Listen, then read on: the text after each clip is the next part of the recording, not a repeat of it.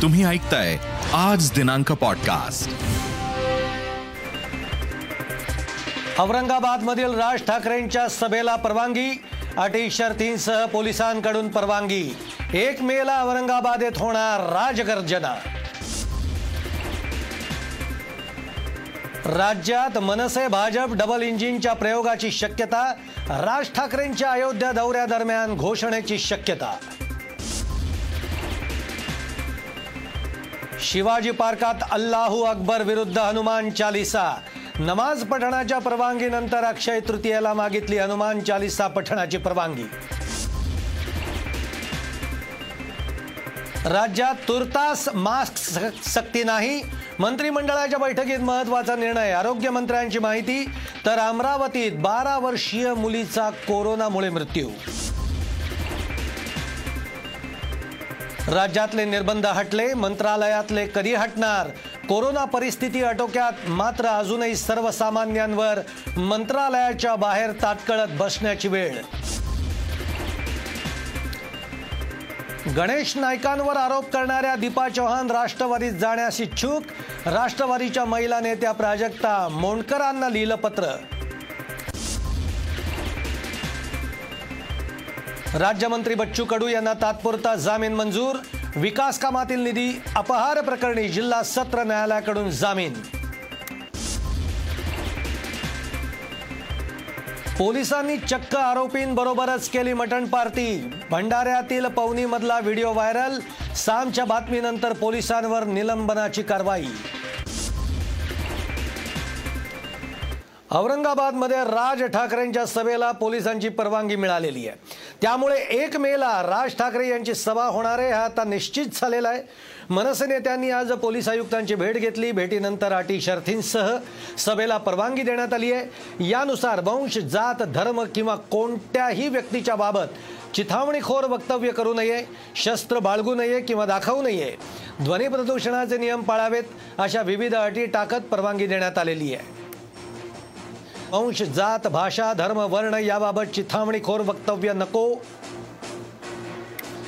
व्यक्ती समुदायाचा अनादर होणार नाही याची दक्षता घ्यावी,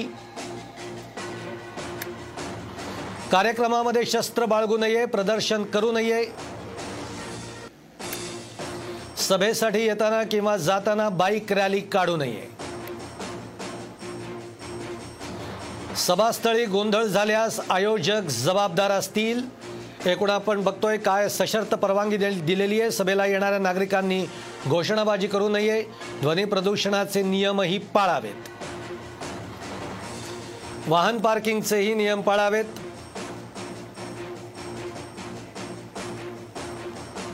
सरकारनं आणि पोलीस प्रशासनानं मनसेच्या सभेला परवानगी दिली आहे त्यामुळे मी त्यांचा आभारी आहे। सभेदरम्यान सर्व अटी शर्तींचं पालन करण्यावर भर दिला जाईल असंही मनसे नेते बाळा नांदगावकर म्हणाले। त्याचबरोबर सभेतील लोकांच्या उपस्थितीवरही बाळा नांदगावकरांनी प्रतिक्रिया दिलेली आहे। आमच्या सभेला इतर राजकीय पक्षांचे देखील लोक येतात, आम्हाला गर्दी जमवावी लागत नाही असंही बाळा नांदगावकर म्हणाले। कमिशनर साहेबांनी जी काही परवानगी दिली आहे त्याप्रमाणे तुम्हाला माहिती दिलेली आहे आणि आम्हाला सगळ्यांनाच मनापासून आनंद झालेला आहे। असे असंख्य कार्यकर्ते तर आहेत पण त्याच्या पलीकडे सुद्धा लोक आहेत, त्यांनाही ही परवानगी मिळाल्यामुळे निश्चितपणे आनंद झालेला असेल। जेवढी लोक येतील तेवढ्यांना कसं सावरायचं आणि आवरायचं ते निश्चितपणे पोलिसांची सहकार्य करून आम्ही करू। ती भाषणात काय मुद्दे येणार ते मला नक्की माहिती नाही, पोलिसांनी त्यांचं काम केलेलं आहे, आम्ही आमचं काम करणार। राज ठाकरे साहेबांच्या मीटिंगला नेहमीच गर्दी प्रचंड होती, त्याच्यामुळे पोलिसांवरती नेहमी ताण जास्त असतो। इतरांच्या सभेला माणसं थोडीशी इकडून तिकडून आणावी लागतात, आमच्या सभेला माणसं आणावी लागत नाहीत आणि केवळ आमचे कार्यकर्तेच येत नाहीत तर इतरही पक्षाचे, काँग्रेसचे येतात, एन सी पीचे येतात, कम्युनिस्टचे पण येतात, भाजपचे पण येतात आणि शिवसेनेचे पण येतात। उद्या परवा तुम्ही बघाल। राज ठाकरेंच्या सभेच्या पार्श्वभूमीवर औरंगाबाद शहराला छावणीचं स्वरूप आलेलं आहे। शहरामध्ये सहा हजार पोलिसांचा फौजपाठा तैनात करण्यात येणार आहे, तर तीस एप्रिलपासून राज्य राखीव पोलीस दलाचे सहा पथकं म्हणजे सातशेहून अधिक जवान तैनात करण्यात येणार आहेत. एक मेला औरंगाबादमध्ये राज ठाकरे यांची सभा ते घेणार आहेत. मशिदींवरील भोंग्यांच्या संदर्भातल्या भूमिकेवरून सध्या जोरदार राजकारण सुरू आहे. त्यामुळे कायदा सुव्यवस्थेची स्थिती निर्माण होऊ नये यासाठी कडक पोलीस बंदोबस्त तैनात करण्यात आला आहे. औरंगाबादच्या सभेनंतर महिनाभरानंतर राज ठाकरे हे अयोध्या दौऱ्यावर जाणार आहेत. राज ठाकरेंच्या या दौऱ्यासाठी मनसेनं आतापासूनच जोरदार तयारी सुरू केली आहे. बुधवारी मनसेच्या राजगड मुख्यालयामध्ये या दौऱ्याच्या नियोजनासाठी विशेष बैठक पार पडेल. या बैठकीला जवळपास छत्तीस विभाग अध्यक्ष उपस्थित होते. अयोध्या द दौऱ्याच्या दरम्यान शरयू काठी राज ठाकरे यांच्या हस्ते महाआरती करण्यात येणार आहे. यावेळी शरयू काठी जोरदार शक्ती प्रदर्शनसुद्धा करण्यात येणार असल्याची माहिती ही सूत्रांकडून मिळते. यासाठी मुंबईतील विभागाध्यक्ष आत्तापासूनच कामाला लागलेले आहेत. तर दुसरीकडे औरंगाबादच्या सभेसाठी मनसेकडून जोरदार तयारी सुरू आहे. घरोघरी जाऊन निमंत्रणं दिली जात आहेत. तसंच हिंदू संघटनांनाही निमंत्रणं देण्यात देण्यात आलेली आहेत. मनसे अध्यक्ष राज ठाकरेंनी चक्क उत्तर प्रदेशचे मुख्यमंत्री योगी आदित्यनाथांचं कौतुक केलेलं आहे. भोंग्यावरून महाराष्ट्रामध्ये राजकारण जोरात सुरू असताना उत्तर प्रदेशमध्ये मुख्यमंत्री योगी आदित्यनाथांनी धार्मिक स्थळावरील भोंगे उतरवल्यामुळे त्यांचं कौतुक केलेलं आहे. शिवाय योगींचं कौतुक करताना उद्धव ठाकरेंना मात्र राज यांनी टोला लगावलेला आहे. दरम्यान राज ठाकरेंनी नेमकं काय म्हटलंय आपण बघूयात ग्राफिक्सच्या माध्यमातून. उत्तर प्रदेशातील धार्मिक स्थळांवरील विशेषतः मशिदींवरील भोंगे उतरवल्याबद्दल योगी सरकारचं मनपूर्वक अभिनंदन आणि आभार. आमच्याकडे महाराष्ट्रामध्ये योगी कोणीच नाहीत, आहेत ते फक्त सत्तेचे भोगी. महाराष्ट्र सरकारला सद्बुद्धी मिळो हीच जगदंबेचरणी प्रार्थना. असं आहे की ज्या पद्धतीने योगी आदित्यनाथांनी काम केलं, ज्या पद्धतीने तो भोंग्याचा विषय आहे तो मार्गी लावला, लोकांना होणाऱ्या त्रासाची दखल घेतली आणि शेवट त्यांनी काम केलं. आणि कौतुक हे कार्य सम्राटांचं होतं, फेसबुकवर टोमणे मारणाऱ्या टोमणे सम्राटांचं होत नाही. आपण बघतोय की एकूणच राज ठाकरे यांनी योगी सरकारचं कौतुक केलेलं आहे, आदित्यनाथ योगी यांचं कौतुक केलेलं आहे. त्यांनी जे काही मशिदींवरचे भोंगे उतरवले त्याबद्दल त्यांनी कौतुक करताना आपण बघतोय की या सरकारला त्यांनी त्याच्यावर टीकाही केली आहे. करावा हा त्यांचा अधिकार आहे. आम्ही पुन्हा पुन्हा सांगतो, आम्ही महाराष्ट्रामध्ये राहतोय. महाराष्ट्राची आजपर्यंतची शिकवण, सुसंस्कृत महाराष्ट्र, सगळ्यांना बरोबर घेऊन जाणारा महाराष्ट्र, सर्व जाती धर्माला न्याय देणारा महाराष्ट्र, अशा प्रकारची महाराष्ट्राची परंपरा आहे. आणि आज जो विषय काढलेला आहे, तुम्ही मला सांगा, इतके वर्ष हे सगळं चालत आलेलं आहे. ह्याच्या आधी कुणी त्यांना थांबवलेलं होतं?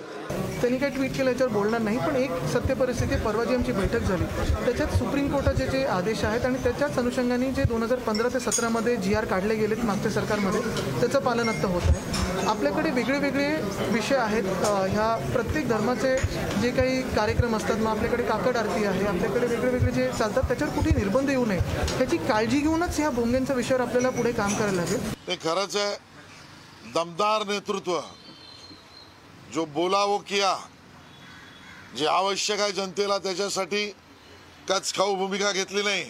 आणि सगळ्यात महत्त्वाचं, कुठलाही आवश्यक प्रश्न आल्यावर दिल्लीकडे बोट न दाखवता काम करणारा मुख्यमंत्री म्हणजे योगी आहेत. आणि करून दाखवले याला म्हणतात. महाराष्ट्रात जे करून दाखवल्याची भाषा करतात त्यांनी आता योगीचा ट्युशन योगीजींचा ट्युशन घास लावला पाहिजे असं आमचं म्हणणं आहे.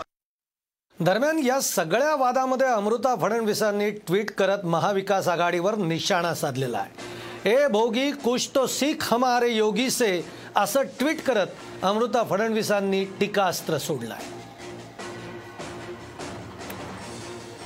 उत्तर प्रदेशमधील अठरा हजार धार्मिक स्थळांवरील भोंगे काढण्यात आलेले आहेत. तर चाळीस हजार धार्मिक स्थळांवरील भोंग्यांसाठी आवाजाची मर्यादा ही निश्चित करून देण्यात आलेली आहे. यामध्ये मंदिर आणि मशीद या दोन्ही धार्मिक स्थळांचा समावेश आहे. मागील चार दिवसांमध्ये उत्तर प्रदेश पोलिसांनी ही कारवाई केली असल्याची माहिती राज्यातील वरिष्ठ पोलीस अधिकाऱ्यांनी दिलेली आहे. राज्य सरकारनं तीस एप्रिलपर्यंत भोंग्यांच्या आवाजाच्या संदर्भामध्ये तातडीनं कारवाई करण्याच्या संदर्भात निर्देश जिल्हास्तरीय प्रशासनाला दिल्यानंतर राज्यामध्ये भोंग्याच्या विरोधातील मोहीम ही सुरू करण्यात आली आहे. भोंगे वापरण्याला हरकत नाही, मात्र भोंग्यांचा आवाज त्या धार्मिक स्थळांच्या आवाजापुरता मर्यादित राहील, याची काळजी घ्या, असं योगी आदित्यनाथ पोलीस अधिकाऱ्यांच्या सोबत घेतलेल्या बैठकीमध्ये म्हणाले.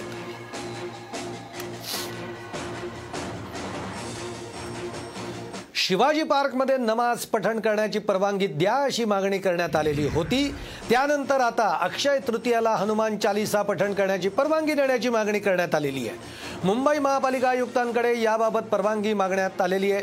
स्थानिक नागरिक रवींद्र मेणकुरकर यांनी प्रल्हाद बेलवाडे यांनी ही मागणी केलेली आहे. काल शिवाजी पार्क मैदानामध्ये रमजान ईद निमित्तानं नमाज पठण करण्याची परवानगी द्यावी अशी मागणी करण्यात आलेली होती. औरंगाबादचे वकील नईम शहाबुद्दीन शेख यांनी नगरविकास मंत्री एकनाथ शिंदे यांना यांच्याकडे ही मागणी केली. त्यानंतर आता हनुमान चालीसा पठणाची परवानगी मागण्यात आलेली आहे.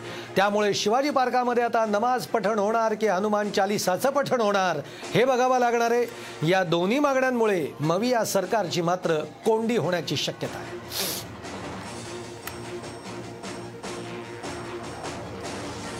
हे मैदान आहे आणि मैदानच राहू द्या.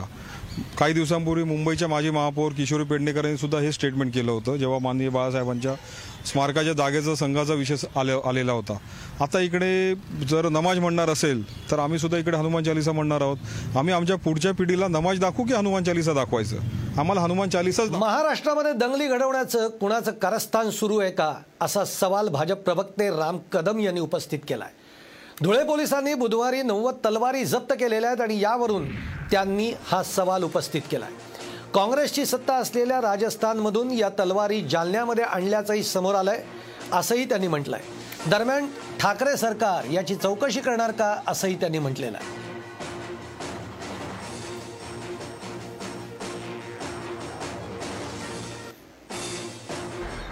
धुळ्यामध्ये नव्वद तलवारी जप्त करण्यात आल्या. ज्या राजस्थानमध्ये काँग्रेसचं सरकार आहे त्या राजस्थानवरून या तलवारी जालनामध्ये चालल्या होत्या. आता या जालनामध्ये नव्वद तलवारीचं काय काम? कुणाला या तलवारी घेऊन कुणाला मारायचं, कुणाला दंगली करायच्या? एवढ्या मोठ्या प्रमाणामध्ये शस्त्र जालनाला कोण पाठवतं? ज्या ठिकाणी काँग्रेसचं सरकार आहे तिथूनही शस्त्र येतात. म्हणजे हा योगायोग आहे का, हे ठरवून केलेलं षडयंत्र आहे? काय कारण आहे? गेल्या तीस वर्षाचा जर इतिहास पाहिला तर दंगलीचा फायदा कोणाला होतो? दंगली घडल्या पाहिजे म्हणून प्रक्षोभक विधानं कोण करतं आणि तसं वातावरण निर्माण कोण करतं, ह्या सगळ्या महाराष्ट्राला माहिती आहे. वास्तविक पाहता जर कुठला प्रश्न असेल देशासमोर तर सातत्यानं गुजरातच्या पोर्टवरनं जे हेरोईन आणि गांजा ड्रग्ज येत आहेत तो आहे, त्याची चर्चा का होत नाही? युपीमध्ये एका विद्यापीठात पन्नास विद्यार्थी बॉम्ब बनवतात आणि ते पकडल्या जातात, त्या बातम्या दाबल्या जातात. मग एवढी मोठी बेरोजगारी जी वाढत आहे त्या बेरोजगार लोक मुलांना नशेडी बनवण्याचा विडा या भाजपने उचलला आहे का, हा देखील प्रश्न निर्माण होतो. आता आपण बघूयात महाराष्ट्राच्या राजकारणातली सर्वात मोठी बातमी. आगामी निवडणुकांमध्ये भाजप आणि मनसेचं डबल इंजिन सुसाट धावताना बघायला मिळण्याची शक्यता आहे. कारण गेल्या काही दिवसांपासून सुरू असलेली मनसे आणि भाजपच्या युती संदर्भातील चर्चा आता पूर्णत्वास येण्याची शक्यता आहे. राज ठाकरे यांच्या अयोध्या दौऱ्याच्या आसपास युतीची घोषणा करण्यात येण्याची शक्यता आहे. राज ठाकरेंच्या हिंदुत्वाच्या मुद्द्याला भाजपकडून समर्थन वाढत आहे.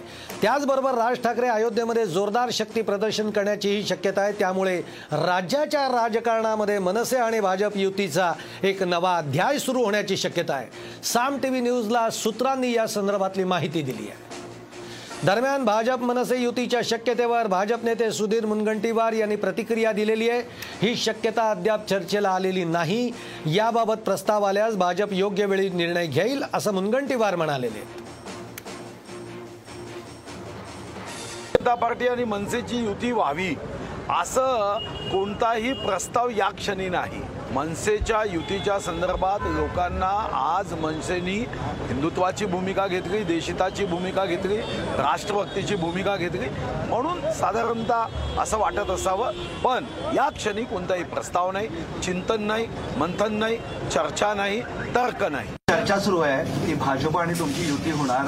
तुमची जवळीक खूप वाढत चालली, असं काय? मला असं वाटतं आजचा विषय मीटिंगचा आहे. आपण मीटिंग पुढे तो सीमित नाही, ती सीमित मीटिंग पुरता ठेवूया. दुसरा विषय बोलायला आणखी जरा कालावधी. भाजप नेते आशिष शेलार यांनी राष्ट्रवादी आणि भाजपच्या युती संदर्भामध्ये एक मोठा गौप्यस्फोट केलेला आहे। दोन हजार सतरा मध्येच राष्ट्रवादीसोबत युतीची बोलणी झालेली होती, मंत्रीपदही ठरलेली होती, पण आम्हाला तीन पक्षांचं सरकार नको होतं आणि शिवसेनेची साथ सोडायची नव्हती म्हणून आम्ही राष्ट्रवादीसोबत गेलो नाही असं आशिष शेलार म्हणाले होते। त्याचबरोबर शिवसेना सोडून राष्ट्रवादीसोबत युती केली नाही आमची चूक झाली, आता त्या चुकीचा पश्चात्ताप होतोय असं भाजप नेते सुधीर मुनगंटीवार म्हणाले। दरम्यान शेलारांना भाजप आणि राष्ट्रवादीच्या युतीबाबत सांगायचं होतं तर त्यांनी तेव्हाच सांगायला हवं होतं। पाच वर्ष गप्प का बसले असा टोला अजित पवारांनी लगावलेला आहे।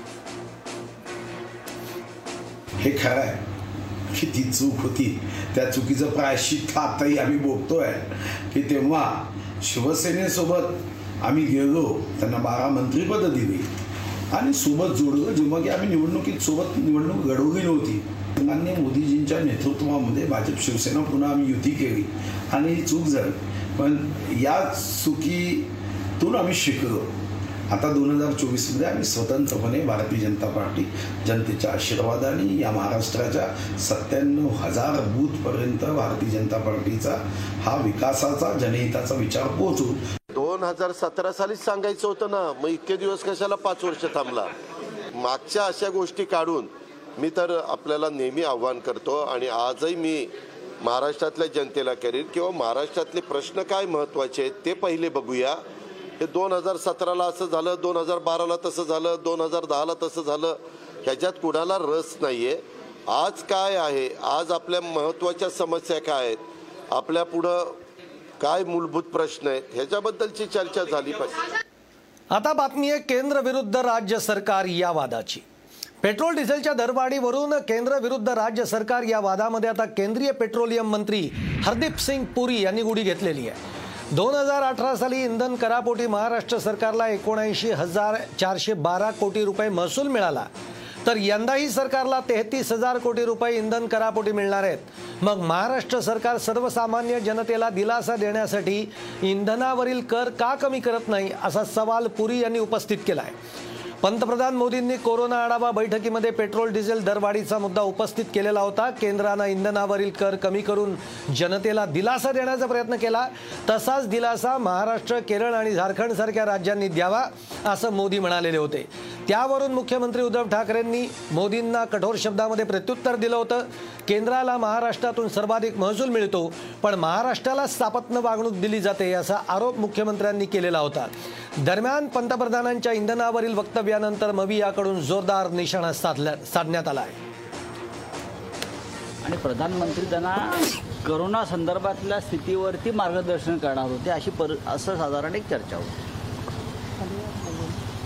पण प्रधानमंत्र्यांनी इतर विषयांवरच जास्त तारा छेडलेल्या आहेत। आणि ममता बॅनर्जी असतील, माननीय उद्धव ठाकरे असतील, के सी चंद्रशेखर राव असतील, यांची वक्तव्य आपण पाहिल्यावरती कळेल की तो एकतर्फी संवाद होता, एकतर्फी संवाद होता आणि बिगर भाजपा शासित राज्य आहे त्या मुख्यमंत्र्यांना टोमणे मारण्याचं काम जास्त झालं। प्रधानमंत्र्यांकडून अपेक्षा नाही। केंद्रानं यावर्षी जुलैपासून जीएसटी भरपाईची मुदत वाढवली नाही तर सर्वाधिक कर भरणाऱ्या महाराष्ट्राचं वार्षिक तीस हजार कोटी रुपयांचं नुकसान होईल असं राज्याच्या वित्त विभागातील एका वरिष्ठ अधिकाऱ्यानं सांगितलं आहे। जीएसटी कायदा राज्यांना त्यांच्या अंमलबजावणीच्या पहिल्या पाच वर्षामध्ये महसुलीच्या कोणत्याही नुकसानीसाठी द्विमासिक भरपाईची हमी देतो। अनेक राज्यांनी नुकसान भरपाईची यंत्रणा जून दोन हजार बावीसपर्यंत वाढवण्याची मागणी केलेली असून आणि केंद्रीय अर्थमंत्री निर्मला सीतारामन यांनी गेल्या महिन्यामध्ये त्यांची कबुली देऊनही अद्याप राज्यांना कोणतेही आश्वासन देण्यात आलेलं नाही। दोन हजार वीस एकवीसमध्ये केंद्रानं राज्याकडून सेहेचाळीस हजार सहाशे चौसष्ट कोटी रुपये जमा केलेले असताना त्यातून आम्हाला केवळ पाचशे एकवीस कोटी रुपये मिळालेले आहेत। केंद्र जुलैपर्यंत पेमेंट करतं आणि विलंबानं पेमेंट केल्यामुळे प्रशासकीय गुंतागुंत निर्माण होते असं या अधिकाऱ्यांचं म्हणणं आहे। बच्चू कडू यांना कोर्टाकडून दिलासा मिळालेला आहे। बच्चू कडू यांना अकोला कोर्टाकडून अंतरिम अटकपूर्व जामीन मंजूर करण्यात आलेला आहे। अकोल्यातील विकास कामांच्या निधीचा अपहार केल्याचा आरोप पालकमंत्री बच्चू कडू यांच्यावर करण्यात आलेला होता। वंचित बहुजन आघाडीच्या पुणकर यांनी हा आरोप केलेला होता। बच्चू कडू यांनी मात्र हे आरोप फेटाळलेले आहेत। दरम्यान अटकपूर्व जामिनासाठी त्यांनी कोर्टामध्ये धाव घेतली होती। कोर्टाने त्यांना नऊ मे पर्यंत अंतरिम अटकपूर्व जामीन मंजूर केलेला आहे। फोन टॅपिंग प्रकरणामध्ये रश्मी शुक्ला यांच्या अडचणीमध्ये वाढ झालेली आहे। फोन टॅपिंग प्रकरणामध्ये पोलिसांनी सातशे पानांचं आरोपपत्र दाखल केलेलं आहे। त्यानुसार शुक्ला यांनी राजकीय स्वारस्यातून राजकीय नेत्यांचे फोन टॅप केले असून पदाचा गैरवापर करून नियमबाह्य पद्धतीने फोन टॅप केल्याचा आरोप आहे। ही बाब त्यांच्या कनिष्ठ अधिकाऱ्यांनी लक्षात आणून दिली, मात्र त्यांनी पदाचा वापर करत दबाव टाकल्याचाही आरोप करण्यात आला आहे। शुक्ला आता अनेकदा फोन टॅपिंग ऐकत असल्याचंही आरोपपत्रामध्ये म्हटलेलं आहे। सात नोव्हेंबर ते चौदा नोव्हेंबर दोन हजार एकोणीस अठरा आणि चोवीस नोव्हेंबर संजय राऊतांचा फोन टॅप केला। यामध्ये सह्याद्री मातोश्री शिवसेना भवन इथल्या संभाषणांचा उल्लेखही आहे। राऊतांचा फोन ज्या नावाने टॅप केला तो संतोष रहाटे हा गवळी गँगचा शूटर असल्याचंही बोललं जात आहे। तर एकनाथ खडसे यांचे दोन मोबाईल एकवीस ऑगस्ट ते सतरा ऑगस्ट ऑक्टोबर दोन हजार एकोणीस या काळामध्ये टॅप केल्याचंही आरोपपत्रातून समोर आलेलं आहे। रश्मी शुक्लांवर आत्तापर्यंत सहा नेत्यांचे आणि शेकडो नागरिकांचे फोन टॅप केल्याचा आरोप आहे। राज्यामध्ये तुर्तास मास्क सक्ती करण्याची गरज नाही, मात्र कोरोना रुग्ण संख्या वाढू नये यासाठी राज्यामध्ये योग्य खबरदारी घेण्यात येईल असा निर्णय आजच्या मंत्रिमंडळ बैठकीमध्ये घेण्यात आला आहे, अशी माहिती आरोग्यमंत्री राजेश टोपे यांनी दिलेली आहे। दरम्यान दिल्लीमध्ये कोरोना रुग्णांच्या संख्येमध्ये वाढ होतीये, त्यामुळे लोकांनी काळजी घेण्याची गरज आहे। त्याचबरोबर आरोग्य यंत्रणेला सुद्धा सतर्क राहण्यास सांगण्यात आलं आहे, असंही टोपे यांनी सांगितलं आहे।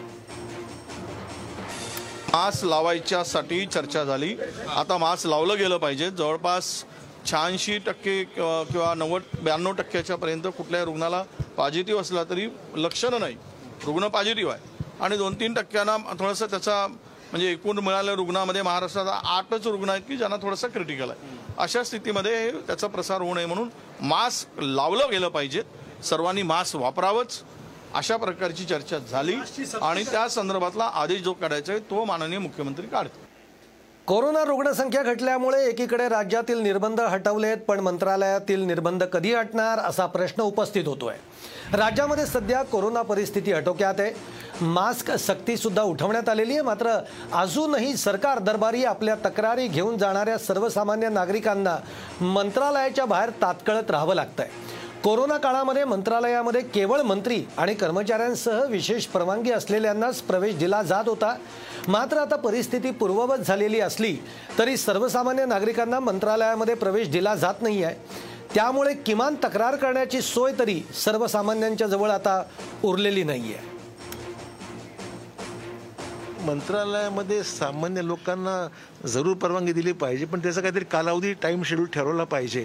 ते सकाळी कामही झालं पण लोकांना भेटण्याला वेळ तो वेगळा दिला पाहिजे असं वाटतं। एकीकडे राज्यामध्ये मास्क सक्ती नसली तरी दुसरीकडे अमरावतीमध्ये कोरोनामुळे एका लहान मुलीचा मृत्यू झाल्याची धक्कादायक माहिती समोर आलेली आहे। अमरावती जिल्ह्यातील घाट लाडकी येथील बारा वर्षीय मुलीचा कोरोनाच्यामुळे मृत्यू झाला आहे। जिल्हा कोविड रुग्णालयामध्ये उपचाराच्या दरम्यान या मुलीचा मृत्यू झाला, त्यामुळे राज्यामध्ये कोरोनामुळे लोकांच्या चिंतेमध्ये भर पडली आहे।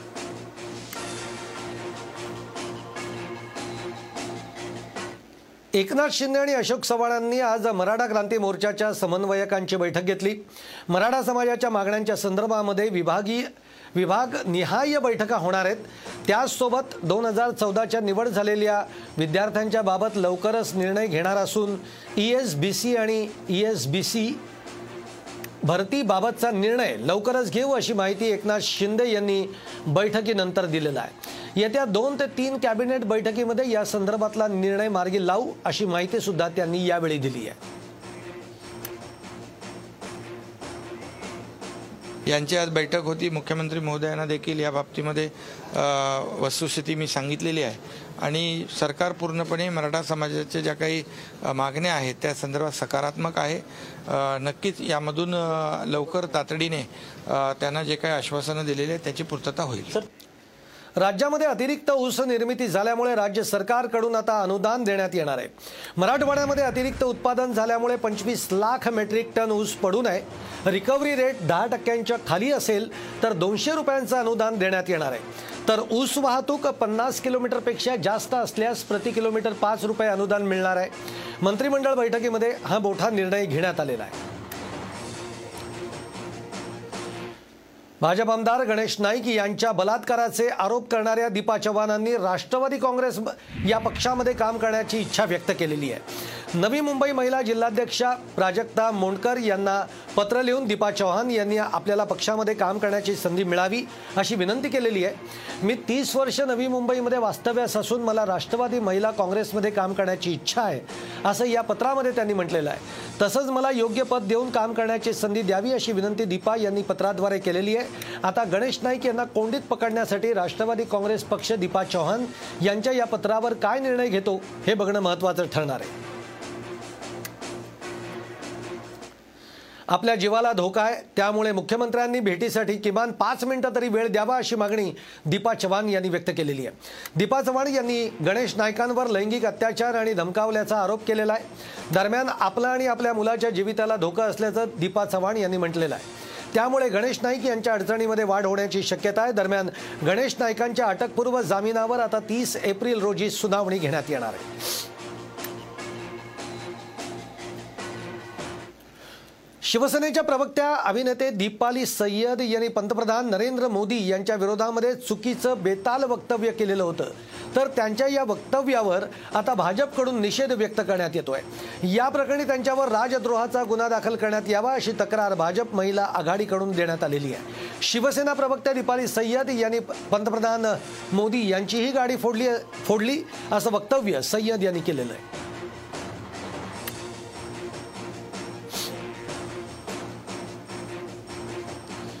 मराठी नामफलकाच्या अंमलबजावणीसाठी मुंबई महापालिकेनं तयारी सुरू केलेली आहे। अमराठी पाट्या असलेली मुंबईत सुमारे साडेचार लाख दुकानं मुंबई महापालिकेच्या रडारवर आहेत। राज्य सरकारनं दुकानांवर ठळक मराठीमध्ये नामफलक बंधनकारक केलेत। या निर्णयाची महापालिकेकडून अंमलबजावणी सुरू करण्यात येणार आहे। नामफलक मराठीमध्ये नसल्यास पालिकेकडून कायद्यानुसार दंडात्मक कारवाई करण्यात येईल। बुलढाण्यामध्ये समृद्ध महामार्गावर बांधकाम सुरू असलेल्या पुलाचा गर्डर कोसळलेला आहे। सिंदखेड राजा नजीक ही दुर्घटना घडलेली आहे। पाचशे मीटर लांब असलेल्या पुलाचा गर्डर एका ट्रेलरवर कोसळला। सुदैवानं कामगार जेवण करत असल्यामुळे जीवितहानी टळलेली आहे। दरम्यान समृद्धी महामार्गाच्या लोकार्पणाच्या घाईमुळे कंत्राटदार जलद गतीनं काम करत असल्यामुळे अशा दुर्घटना घडत असल्याचं बोललं जात आहे। दरम्यान त्या दुर्घटनेची माहिती घेतो आणि सगळे जबाबदारी ही घेतली जाईल अशी प्रतिक्रिया नगरविकास मंत्री एकनाथ शिंदे यांनी दिलेली आहे। जी मी माहिती घेतोय आणि लवकरच आपण ते जे काही सुरक्षेच्या दृष्टीने ज्या काही उपाय योजना आहेत त्या तातडीने करू। मी मपलवारांना एम डीने सांगितले त्याची सगळी व्यवस्थित तपास करणे आणि त्याचा रिपोर्ट अहवाल सादर करणे। नांदेडमध्ये भीषण अपघात घडलेला आहे। भरधाव ट्रॅव्हल्सनं दुचाकीला धडक दिल्यामुळे पती आणि पत्नीचा जागीच मृत्यू झालाय, तर एक जण गंभीर जखमी झालाय। अपघाताची ही घटना सीसीटीव्ही कॅमेरामध्ये कैद झाली आहे। नांदेड शहरातील नमस्कार चौकामध्ये हा अपघात घडलाय। शिवानंद डांगे आणि इंदुबाई डांगे असं मृ मृत पती पत्नीचं नाव आहे। दुचाकीवरील तिघेजण हे मुदखेडकडे जात असताना भरधाव वेगामध्ये येणाऱ्या बसनं दुचाकीला धडक दिली। यावेळी बसनं दुचाकीस्वार आणि दुचाकीला फरफटत नेलं। या प्रकरणी विमानतळ पोलीस ठाण्यामध्ये ट्रॅव्हल्स चालकाविरोधामध्ये गुन्हाही दाखल करण्यात आलेला आहे।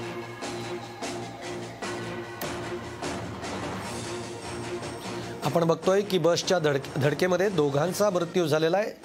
ही नांदेडच्या इथली घटना आपण बघतोय। अत्यंत वेगामध्ये ही बस आली आणि त्यांनी दुचाकी स्वारांना याच्यामध्ये उडवलेलं।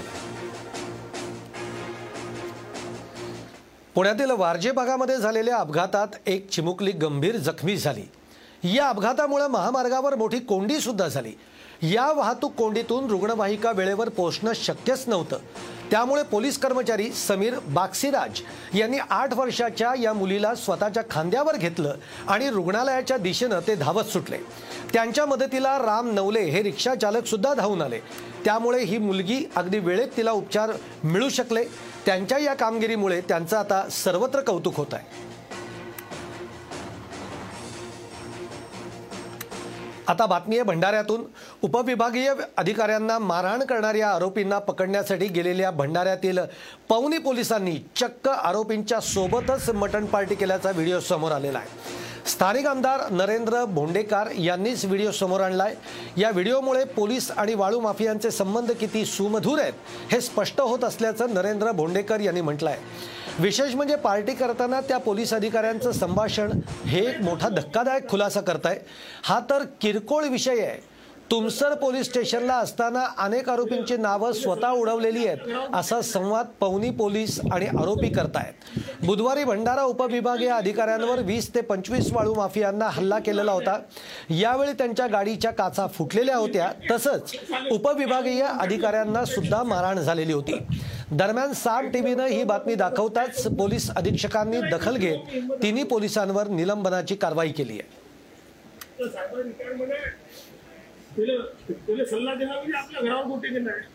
बिहारच्या पाटणामधून एक धक्कादायक बातमी समोर आलेली आहे. एका व्यक्तीनं आपल्या मुलीला आणि पत्नीला रस्त्यावर गोळ्या घालून स्वतःवर त्यांनी गोळी मारून घेतलेली आहे. यामध्ये या तिघांचाही मृत्यू झाला आहे. ही घटना गर्दानीबाग पोलीस ठाण्याच्या हद्दीमध्ये गुरुवारी भर दिवसा घडली. राजीव असं या व्यक्तीचं नाव आहे.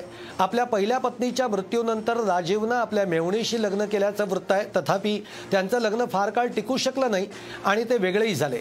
राजीवनं पत्नी आणि मुलीची हत्या केल्याच्या क्षणाचा एक अस्वस्थ करणारा व्हिडिओ हा सी सी टी व्ही कॅमेरामध्ये कैद झाला आणि सोशल मीडियावर व्हायरल होतोय. व्हिडिओमध्ये तो माणूस आधी पत्नी आणि नंतर मुलीची हत्या करताना दिसतोय. नंतर तो स्वतःवर गोळी झाडतो. या घटनेनं परिसरामध्ये खळबळ उडाली आहे. शिवसेना खासदार राहुल शेवाळे यांच्या विरोधामध्ये साकीनाका पोलीस ठाण्यामध्ये बलात्काराची तक्रार एका महिलेनं केलेली आहे. याबद्दल अद्याप गुन्हा दाखल झालेला नाही आहे. तर दुसरीकडे राहुल शेवाळे यांनी याबद्दल प्रतिक्रिया दिलेली आहे.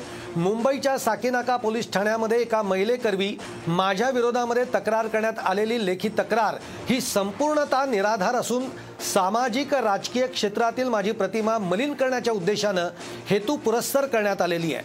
माझा मुंबई पोलीस आणि कायद्यावर पूर्णतः विश्वास असून याबाबत पोलीस आणि न्याय यंत्रणा योग्य तो निर्णय घेईल असा मला विश्वास आहे असं राहुल शेवाळे यांनी म्हटलेलं आहे. या निवेदनाद्वारे मी स्पष्ट करू इच्छितो की माझे निर्दोषत्व सिद्ध करण्यासाठी मी कोणत्याही प्रकारच्या चौकशीसाठी तयार असून या बोगस तक्रारीमागे असणाऱ्या लोकांचाही पर्दाफाश लवकरच करेन असंही ते म्हणाले. आताची ही ब्रेकिंग बातमी. आपण बघतोय की आताची ही ब्रेकिंग बातमी शिवसेनेचे राहुल शेवाळे यांच्यावर साकीनाका इथे एका महिलेनं बलात्काराचा आरोप केलेला आहे. पण या बाबतीत सगळा आरोप किंवा तक्रार ही निराधार असल्याचं राहुल शेवाळे म्हणाले. पॉडकास्टला नक्की शेअर करा आणि रोज लेटेस्ट अपडेट्स जाणून घेण्यासाठी फॉलो करा आणि ऐकत रहा आज दिनांक पॉडकास्ट.